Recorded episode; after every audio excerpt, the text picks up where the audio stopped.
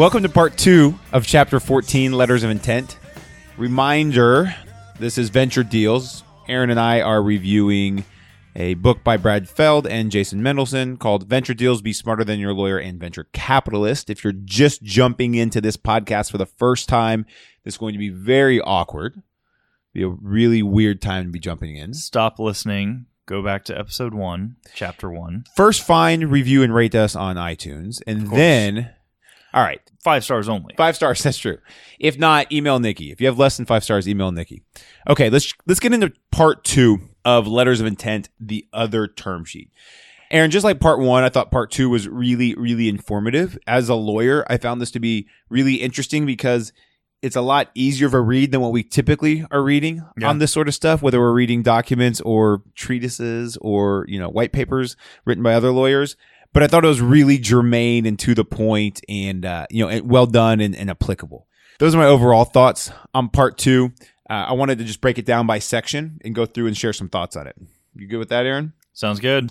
Okay, so confidentiality NDAs, we're at 189, which is where we broke this up. Confidentiality, non disclosure agreements. We've talked about this before. When you're talking to venture investors, are you sending out NDAs, Aaron? No, God no. What do we do with our clients who email us and say, hey, I'm going to go talk to this investor. Can you send me an NDA? We laugh at them and then we delete their emails. go find a different attorney. No, we don't quite take that step, but Aaron and I, we've been very uh, open about this. It's on our website. You know, some of the things we blog. You don't ask your investors for NDAs. You want to, Aaron, you want to quickly recap why that is? Yeah. Um, these investors are looking at hundreds of deals and the likelihood that they might pass on your deal and then invest in something that is very similar. There's a good likelihood that might happen. And if they've signed an NDA with you, they don't want to be uh, worried about the fact that you might come after them and say, well, no, no, no, you didn't invest in my deal. You signed my NDA. Now you invested in this one. You know, you breached some clause of the NDA. And you're going to take all my IP and give it to me. Exactly. All right. So no asking venture investors to sign NDAs. Let's move on from that point. In the context of an acquisition, an NDA, a mutual NDA, is an absolute must. And here's why. In an acquisition, first of all, they know that you're up for sale, which is important. Right. Okay. You don't necessarily want that being public information. The fact that you're raising capital, usually not that big of a deal. Most people are okay with that being out there, but you don't want people to know that you're for sale. Secondly, if they get into any type of due diligence, they're going to find out all kinds of information about your company, good and bad. We've been very honest about this, Aaron. If you have warts, show them up front, right? I think we talked about that last week. So you don't want a potential acquirer finding out all these things about you and then walking away from the deal and having this additional information. So NDAs are basically mandatory in any sort of an acquisition.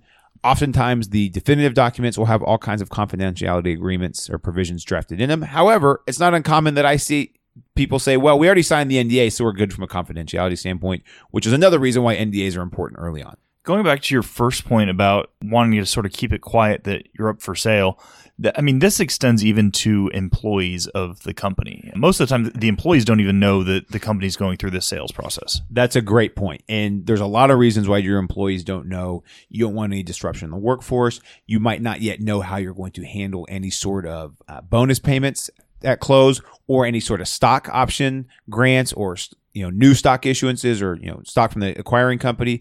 Like we talked about last That's episode. correct. There are a lot of issues concerning the employees that you might not want them to know about. All right, employee matters are a sensitive issue. It is always best to disclose less now and more later. I see this with a lot of my founders. You know, they'll call and they'll say, well, this guy came in and asked about it. So I shut the door and I told him about it. And I ask them, why? What did that gain you? especially before it's all finalized because deal points might change how you treat certain employees who's going to stay on that all all that might change throughout the process and it's a lot easier to not have to walk that back if somebody if one of your employees knows about it 100% agree. You can always tell them later. If someone does find out, say someone sees a paper on your desk or glances at an email across your screen when they're walking by, say something like, We're still working through it. It's very tenuous right now. I don't even know. The board doesn't want me talking to anyone. Uh, you know, be evasive about it. Again, you can always release more information later. Once the information's out there, you can't get it back. So be very sensitive with disclosing information to your employees and then how you're going to treat your employees as another consideration.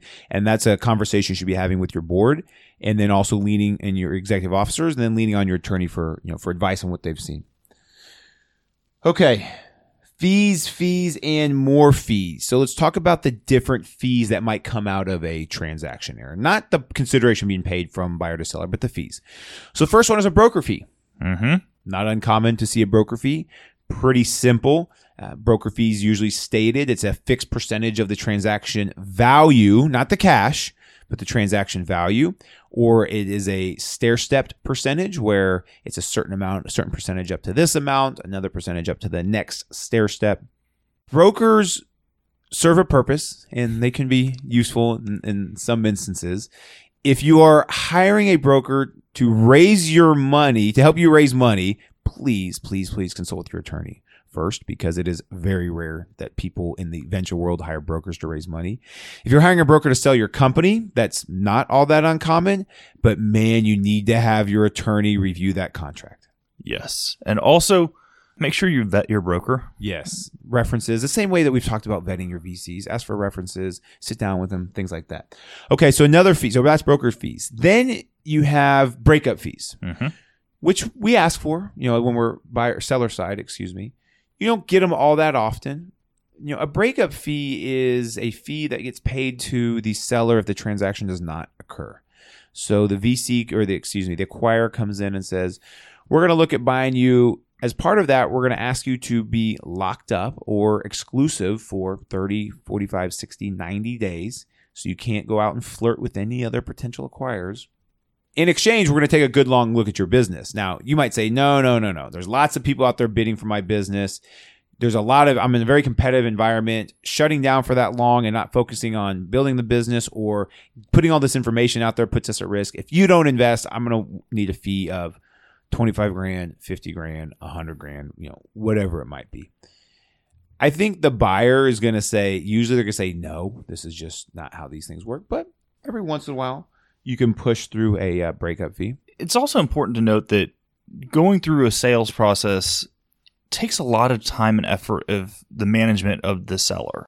They are having to focus a lot of attention on diligence requests and meeting with the buyers and you know it's a big long process and so asking asking for a breakup fee makes sense because it's going to be taking management's time away from running the business and at that point the management has a good team in place that will keep the business up and running but diverting their attention away from the, the day-to-day operations of the company in the event that the, the deal doesn't go through yeah a breakup a breakup fee makes sense So this is a great way to transition to another point I wanted to make. Look, breakup fees are very rare. So I would not go into a deal asking for one. There needs to be extraordinary circumstances as to why you would.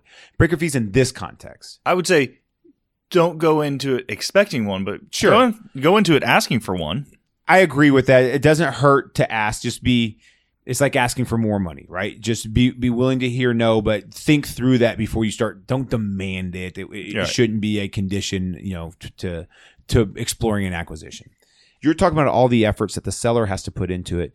The buyer as well, Yeah. right? I mean, you know, we see these things, Aaron, where you get 30, 60, 90 days into it. Now you've been spending 30, 45 days just on the legal docs and the lawyers are really into it and the, the principals are really into it. And there's a lot of money that's been invested into it. It's hard for them to walk away as well, the same Right. way it is for you. So the deeper you can get in the process, the higher the likelihood there is of the deal closing, even if there are some warts that show up or some adverse you know changes that that pop up at the last second the entrepreneur's perspective here says, yeah, the buyers are in a significant legal and due diligence process, and they might be emotionally and financially committed as well. So don't think that you have to have a breakup fee in order to incentivize them to close a deal because just human nature and the way that these things get done is oftentimes enough. So there's these sections in the term sheet called, or in the LOI, excuse me, called conditions to close. Uh, conditions to close just means there's other things that have to happen prior to us closing. Usually it's just customary due diligence or approval by the acquirer's board or whoever, you know, has financial makes financial decisions for the business. There's other ones, right? Aaron, sometimes it might be the business has to stay operating or maybe you're one or two milestones away, you got to hit these milestones. Um, you can't expand into new markets, or you have to expand into a mark into a new market. So there could be other conditions to close. If you are going to negotiate conditions to close, just make sure you're putting things in there that aren't going to disrupt your business if you don't close, right? Like don't promise to do something that you wouldn't want to do otherwise. Yes. Don't don't put a condition to close in there that is only to satisfy Right. the buyer. oh, like we're going to convert to a Nevada LLC, right? We're going to go through this painful process of converting to an LLC because it's better for the for the buyer. If you're not willing to do that otherwise, then don't do it. Unless that would be a great situation where you say, okay, tell you what, if we don't get this done, then you're going to pay for our legal plus some mm-hmm. time, right? You're going to pay Yeah. twenty five, fifty, seventy-five thousand dollars. That would be a great reason to ask for a breakup fee. All right. The next section they discuss in here is registration rights. Registration rights are about as exciting in an LOI as they are in a term sheet. This comes up when a public company is buying you, which we had one of our clients do earlier. Aaron, one of my clients just emailed me. One of our clients that we sold their business back in February. You can probably figure out who it is. No, I guess it closed in April. So April is month four. Yeah, the lockup period just Mm, expired. I think yeah. we closed in April. By the time the stock was issued, it was May because he's looking at the dates. The lockup period. So there's a six month lockup period, Mhm. and that helps. That's these are SEC rules. Helps to prevent insider trading. The lockup period is about to expire, so he's gonna be able to go out and sell. And now the cash really comes in. And he said that the stock is up a couple of points. Right, it's up like three or five percent. So it's actually been beneficial to him. All right. So the registration rights here deal with the lockup period or your ability to have public stock or to sell publicly traded stock. And then the last point they talk about are shareholder representatives. You know, this is a material one for anyone with many shareholders because someone has to represent those shareholders' interests and or just the communications with the buyer. And that can be a real pain in the ass. I feel like the closes we've had this year, Aaron, or the the acquisitions we had this year have all been just the founders have done it themselves Yeah. because they've been relatively small or there's only or we had some note holders mm-hmm. right a lot of times the note holders all get paid off at closing or they get whatever their return is at closing then they're no longer shareholders or members but if you are going to have multiple shareholders who are now going to have an interest in the acquiring company whether because they're getting stock in the acquiring company or the acquirer or maybe they're tied to the earnout somehow which would be really really complicated but it could happen then yes you're going to need to engage someone to be the shareholder representative. Make sure that they're patient. Make sure that they're financially invested. Probably best if they're not working for the new company Mhm. for the reasons laid out here. Did we did we specifically talk about the no shop clause? I know we mentioned We it. mentioned it. Let's let's cover that just to make sure. You want to lead that one? Yeah. Um, like Kevin alluded to earlier, if you have a particularly hot target that you're trying to acquire, it's not uncommon. In fact, even if they're not that hot, it's not uncommon to see a no shop provision in a in an LOI and a no shop provision just says, all right, for this period of however many days, 45, 90, 120, however long the no shop is.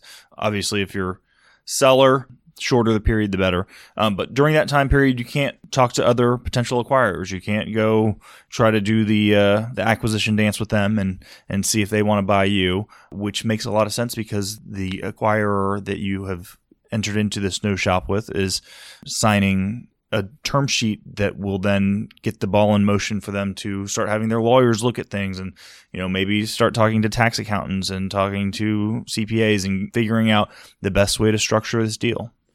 Let's talk about extended no shop periods. So let's just say they want a six month no shop period, hmm right? Which would be incredibly aggressive. What would you be asking for if there's a six month no shop period? A breakup fee. For sure. Absolutely. Now, the other part about a six month no shop period for a startup who might only have two to three years of operating history, six months is it's like another, you know, uh, not generation, it's another era, Right. right? In the startup's life. Yeah. So now you're giving the buyer six months to review your business and then make another decision based on your financial health at that time, based on your growth metrics, based on, you know, whatever other metrics you might be using. So that's a pretty good look. If you're going to do anything over 45 days, 60 days is really the max. Yeah. 90, anytime we get to, we, we're at 60 and they're pushing for 90, that's usually when we are bringing back in a breakup fee. Right. Right. So if you do do an extended, and we've seen it, we had a client of ours who had a one year, basically a one year option. this term sheet was signed, was negotiated without a lot of uh, input from lawyers, right? We fought pretty aggressively with the potential acquirer over the value of the business at the end of the one year because the, the language was real loose on how Yeah. you how you define the value of the business at that one year. Now there was a extended period, there was a like an extension fee in there, but is nowhere near the value that the business has increased in that one year. So be very careful of that. Second point I want to make: we have a client right now who's got an LOI. The no shop period has expired. Okay, and the reason why this is interesting, the reason why is the acquirer is private equity backed.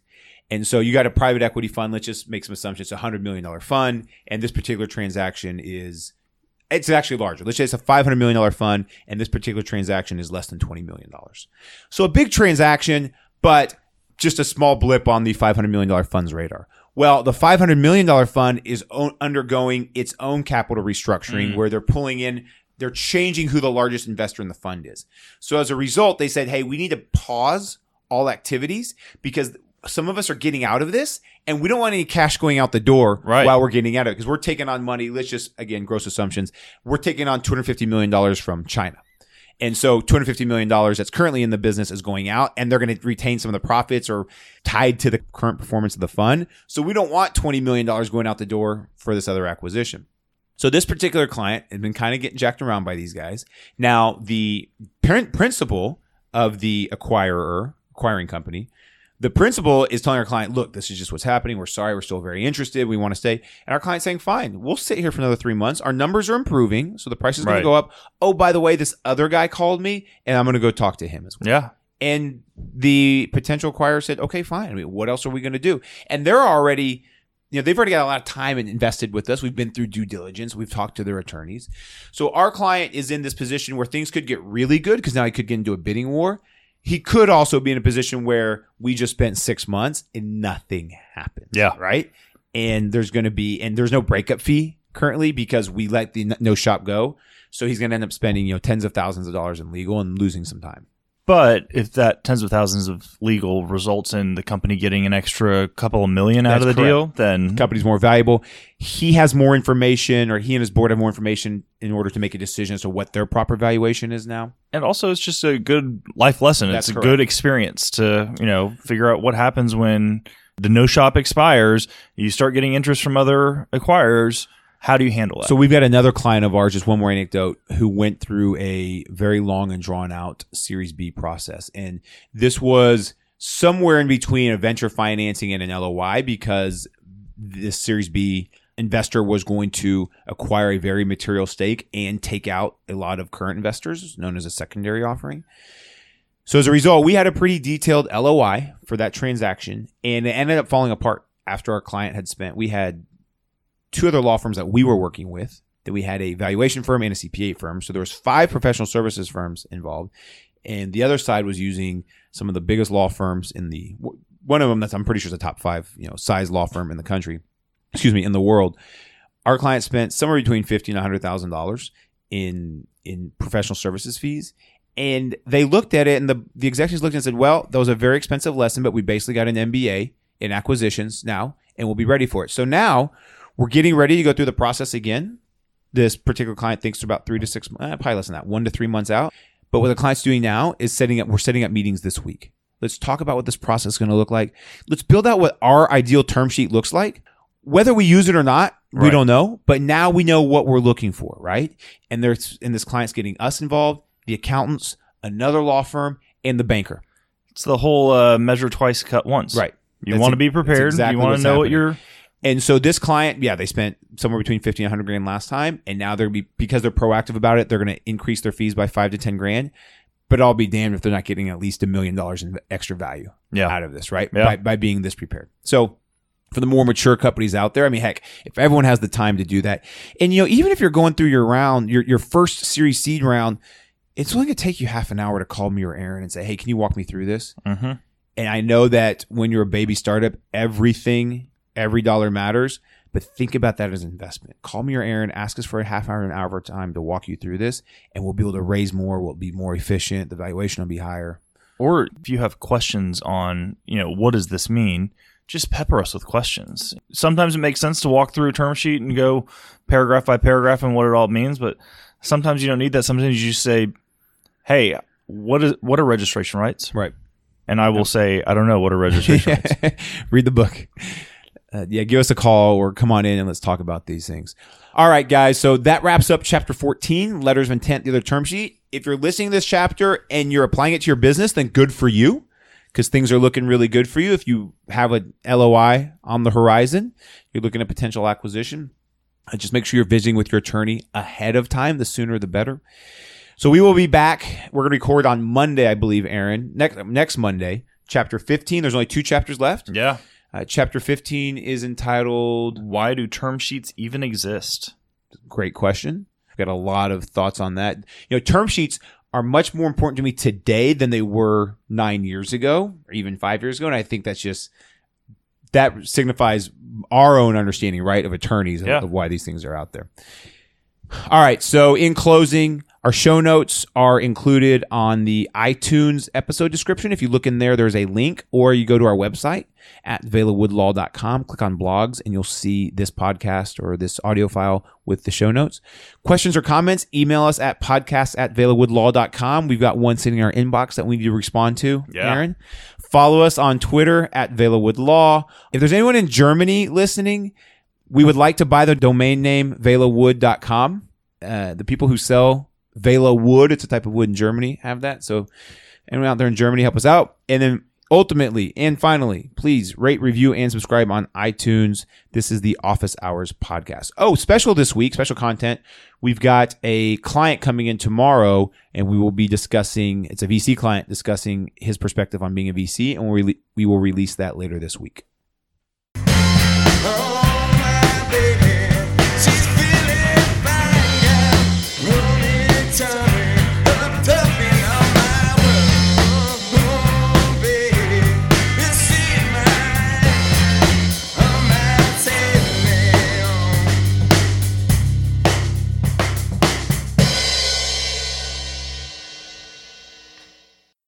The Velawood podcasts are recorded in our Dallas office in Mockingbird Station.